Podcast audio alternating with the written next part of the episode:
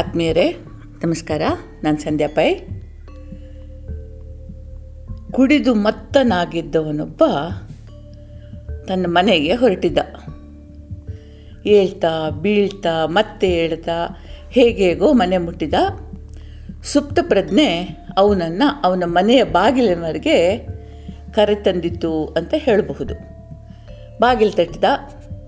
ಹೆಂಡತಿ ಅರೆ ನಿದ್ದೆಯಲ್ಲಿದ್ಲು, ಬಾಗಿಲು ತೆಗೆದ್ಲು ಅವಳನ್ನು ನೋಡಿ ಕುಡ್ಕ, ಅಮ್ಮ, ಕಳೆದು ಹೋಗಿದ್ದೀನಿ. ನನ್ನ ಮನೆ ಇಲ್ಲೋ ಎಲ್ಲೋ ಇದೆ ಅಂತ ಗೊತ್ತು. ಯಾವುದು ಅಂತ ಮಾತ್ರ ತಿಳಿತಾ ಇಲ್ಲ. ನಿಮಗೇನಾದರೂ ಗೊತ್ತಿದ್ದರೆ ನನ್ನ ಮನೆ ತೋರಿಸಿ ಪುಣ್ಯ ಕಟ್ಕೊಳ್ಳಿ ಅಂತಂದ. ಹೆಂಡತಿಗೆ ಭಯಂಕರ ಸಿಟ್ಟು ಬಂತು.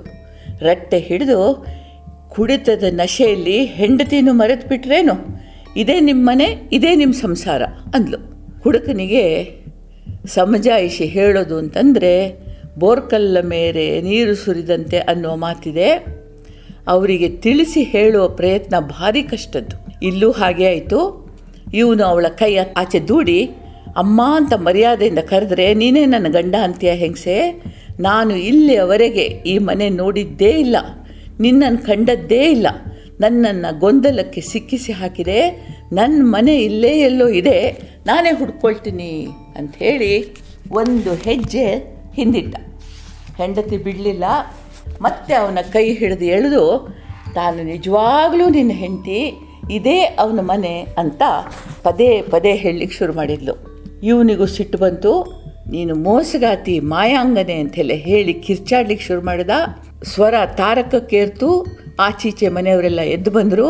ಇವನಿಗೆ ಬುದ್ಧಿ ಹೇಳಿ ಒಳಗೆ ಕರ್ಕೊಂಡು ಹೋಗೋ ಪ್ರಯತ್ನ ಮಾಡಿದರು.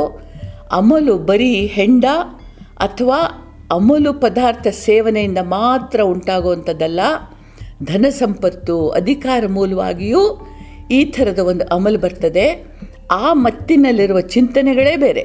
ತಮ್ಮ ಮನೆ ಯಾವುದು ಅನ್ನೋದನ್ನು ಅವರಿಗೆ ಗುರುತಿಸ್ಲಿಕ್ಕಾಗಲ್ಲ. ಅದೇ ಅಂತಿಮ ಗುರಿ ಅಂತ ಒಪ್ಪಿಕೊಳ್ಳೋದಿಲ್ಲ. ಈ ಅಮಲೇ ಶಾಶ್ವತ. ಸಾಧ್ಯವಾದಷ್ಟು ಅದರ ಸುಖ ಸವಿಬೇಕು ಅಂತ ಹಪ್ಪಪ್ಪಿಸ್ತಾರೆ ಇವರು. ಇರಲಿ, ಇಷ್ಟರಲ್ಲಿ ಮತ್ತೊಬ್ಬ ಕುಡ್ಕ ಎತ್ತಿನ ಗಾಡಿ ಹೊಡಿತಾ ಬಂದ. ಇವನನ್ನು ಕಂಡು ಕೂಡಲೇ, ಅಣ್ಣ, ನಾನು ನಿನ್ನ ಮನೆ ಕಡೆನೇ ಹೋಗ್ತಾ ಇದ್ದೀನಿ, ಬಾ ನಿನ್ನನ್ನು ಇಳಿಸಿ ಮುಂದೆ ಹೋಗ್ತೀನಿ ಅಂತಂದ. ಇವನು ದೊಡ್ಡದಾಗಿ ನಗ್ತಾ, ಇವನಪ್ಪ ನನ್ನ ಪರಮಗುರು ನನ್ನ ಮನೆಯಲ್ಲಿದೆ ಅಂತ ಇವನಿಗೆ ಗೊತ್ತು, ನನ್ನನ್ನು ಮನೆ ಮುಟ್ಟಿಸುವ ದೇವರು ಇವನು, ಇದೇ ನನ್ನ ಮನೆ ಅಂತ ಮೋಸ ಮಾಡೋರಿದ್ರಿ ನೀವು, ಇವನು ದಯಾಮಯ ನನ್ನನ್ನು ರಕ್ಷಿಸಿದ ಅಂತ ಹೇಳಿ ಹೊರಟು ಹೋದ. ಒಬ್ಬ ಧರ್ಮಗುರು ಸತ್ತು ಸ್ವರ್ಗಕ್ಕೆ ಹೋದನಂತೆ ಬದುಕಿರುವಾಗ ಅವನು ಜನರನ್ನು ಧರ್ಮ ಮಾರ್ಗದಲ್ಲಿ ನಡೆಸಲಿಕ್ಕೆ ಪ್ರೋತ್ಸಾಹಿಸ್ತಾ ಇದ್ದ, ಸತ್ಕರ್ಮಗಳ ಪ್ರಚಾರ ಮಾಡ್ತಾ ಇದ್ದ, ತಾನು ಹೇಳದಂತೆ ನಡೆದರೆ ಸೀದಾ ಸ್ವರ್ಗಕ್ಕೆ ಹೋಗ್ತೀರಿ ಅಂತೆಲ್ಲ ಹೇಳ್ತಾ, ಸ್ವರ್ಗದ ನಾನಾ ಸುಖಗಳ ಬಗ್ಗೆ ಬಾಯಲ್ಲಿ ನೀರೂರುವಂತೆ ವಿವರಿಸ್ತಾ ಇದ್ರ. ಇವನು ನೋಡಿದ ಹಾಗೆ, ಇರಲಿ, ತನ್ನ ಪ್ರವಚನ ಬೋಧನೆಗಳಿಂದ ಪ್ರಭಾವಿತರಾದ ನೂರಾರು ಸಾವಿರಾರು ಮಂದಿ ಸ್ವರ್ಗವಾಸಿಗಳಾಗಿದ್ದಾರೆ ಅಂತಲೇ ನಂಬಿದ್ದ. ಇಂಥ ಗುರುವಿಗೆ ದೊಡ್ಡ ನಿರಾಶೆ ಕಾದಿತ್ತು ಸ್ವರ್ಗವಾಸಿಗಳನ್ನು ಕೈದಿಗಳಂತೆ ಸರಪಳಿಗಳಿಂದ ಬಂಧಿಸಿಡಲಾಗಿತ್ತು. ಅವರ ಸೇವೆಗೆ ಅನುಪಮ ಸುಂದರಿಯರಿದ್ದರು ಸಕಲ ಸುಖಗಳಿದ್ವು. ಎಲ್ಲ ಸರಿ, ಆದರೆ ಕೈದಿಗಳಂತೆ ಅವರನ್ನು ಯಾಕೆ ಕಟ್ಟಾಕಿದ್ದಾರೆ? ಎಂಬ ಪ್ರಶ್ನೆ ಈ ಗುರುವಿಗೆ ಎದುರಾಯಿತು. ಸ್ವರ್ಗದ ಮೇಲಾಧಿಕಾರಿಯನ್ನು ಹುಡ್ಕೊಂಡು ಹೋದ. ಅವನು ತಲೆ ಮೇಲೆ ಕೈ ಹೊತ್ತು ಕೂತಿದ್ದ. ಇವನನ್ನು ನೋಡಿದ ಕೂಡಲೇ ಬಿಕ್ಕಿ ಬಿಕ್ಕಿ ಅಳೋಕ್ಕೆ ಶುರು ಮಾಡ್ದ. ಅಯ್ಯ, ಸ್ವರ್ಗದಲ್ಲಿದ್ದು ನರಕಯಾತನೆ ಅನುಭವಿಸ್ತಾ ಇದ್ದೀನಿ. ನಿದ್ದೆ ಬರಲ್ಲ, ಅನ್ನ ಸೇರಲ್ಲ. ಈ ಮಂದಿ ಎಲ್ಲಿ ಓಡ್ ಹೋಗ್ತಾರೋ, ಸ್ವರ್ಗದ ಮರ್ಯಾದೆ ಮೂರು ಕಾಸಿಗೆ ಹರಾಜಾಗ್ತದೋ ಅನ್ನೋ ಭಯದಿಂದ ಸದಾ ಭೀತಿಯಲ್ಲಿದ್ದೀನಿ, ಕಂಗಲಾಗಿದ್ದೀನಿ ಅಂತ ಅಂದ ಬಿಕ್ಕದ ಗುರು ಸಾಂತ್ವನ ಹೇಳ್ದ, ನಂತರ ವಿಷಯ ವಿವರಿಸಲಿಕ್ಕೆ ಶುರು ಮಾಡ್ದ. ಅಯ್ಯ ಗುರು ಇವರ ಪ್ರಕಾರ ಈ ಸ್ವರ್ಗ ತೀರ ಹಿಂದುಳಿದಿದೆ. ಭೂಮಿಯಲ್ಲಿರುವ ಸುಖಗಳಿಗೆ ಹೋಲಿಸಿದರೆ ಇದೇ ನರಕವಂತೆ. ಎಂಥೆಂಥ ರುಚಿಯ ಹೆಂಡಗಳು, ಸೇದುವ ತಂಬಾಕಿನ ವಸ್ತುಗಳು, ಅಮಲು ಪದಾರ್ಥಗಳು ಇವೆಯಂತೆ ನಿಮ್ಮ ಭೂಮಿಯಲ್ಲಿ. ನಮ್ಮ ಸೋಮರಸ ಕಾಸಿಗೆ ಪ್ರಯೋಜನ ಇಲ್ಲಂತೆ.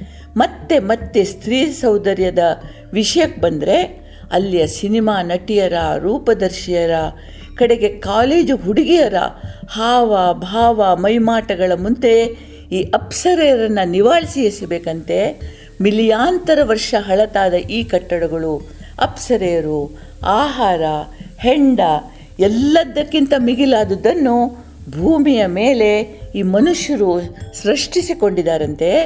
ಹಾಗಾಗಿ ಪ್ರತಿಯೊಬ್ಬರು ಇಲ್ಲಿಂದ ಓಡಿ ಮತ್ತೆ ಭೂಮಿಗೆ ಹೋಗುವ ಪ್ರಯತ್ನದಲ್ಲಿದ್ದಾರೆ. ಒಂದು ವೇಳೆ ಒಬ್ಬನೇ ಒಬ್ಬ ಹೋಗಿ ಸ್ವರ್ಗದ ದುರ್ಗತಿಯನ್ನು ಹರಡಿದರೆ ನನ್ನ ಗತಿ ದೇವರೇ ಗತಿ ಅಂತಂದ. ಆತ್ಮೀಯರೇ, ಸುಖದ ಮತ್ತಿನ ಪ್ರಭಾವ ಎಷ್ಟಿದೆ ಅಂತಂದರೆ ಅದು ಮತ್ತು ಮಾತ್ರ ಅಂತ ಗೊತ್ತಿರುವವರು ಕೂಡ ಅದರ ರುಚಿ ನೋಡಕ್ಕೆ ಹೋಗಿ ಸಿಂಬಳದ ಮೇಲಿನ ನೋಡದಂತೆ ಬಂದಿಗಳಾಗಿ ಹೋಗ್ತಾರೆ. ಈ ಎರಡು ಕಥೆಗಳು ಬೇರೆ ಬೇರೆ ಅಂತ ಮೇಲ್ನೋಟಕ್ಕೆ ಕಂಡರೂ ಮೂಲತಃ ತತ್ವ ಒಂದೇ ಈ ತತ್ವ ಕಂಡವ ಬುದ್ಧನಾಗ್ತಾನೆ. ನಮಗೆಲ್ರಿಗೂ ದೇವರು ಒಳ್ಳೇದು ಮಾಡಲಿ ಜೈ ಹಿಂದ್.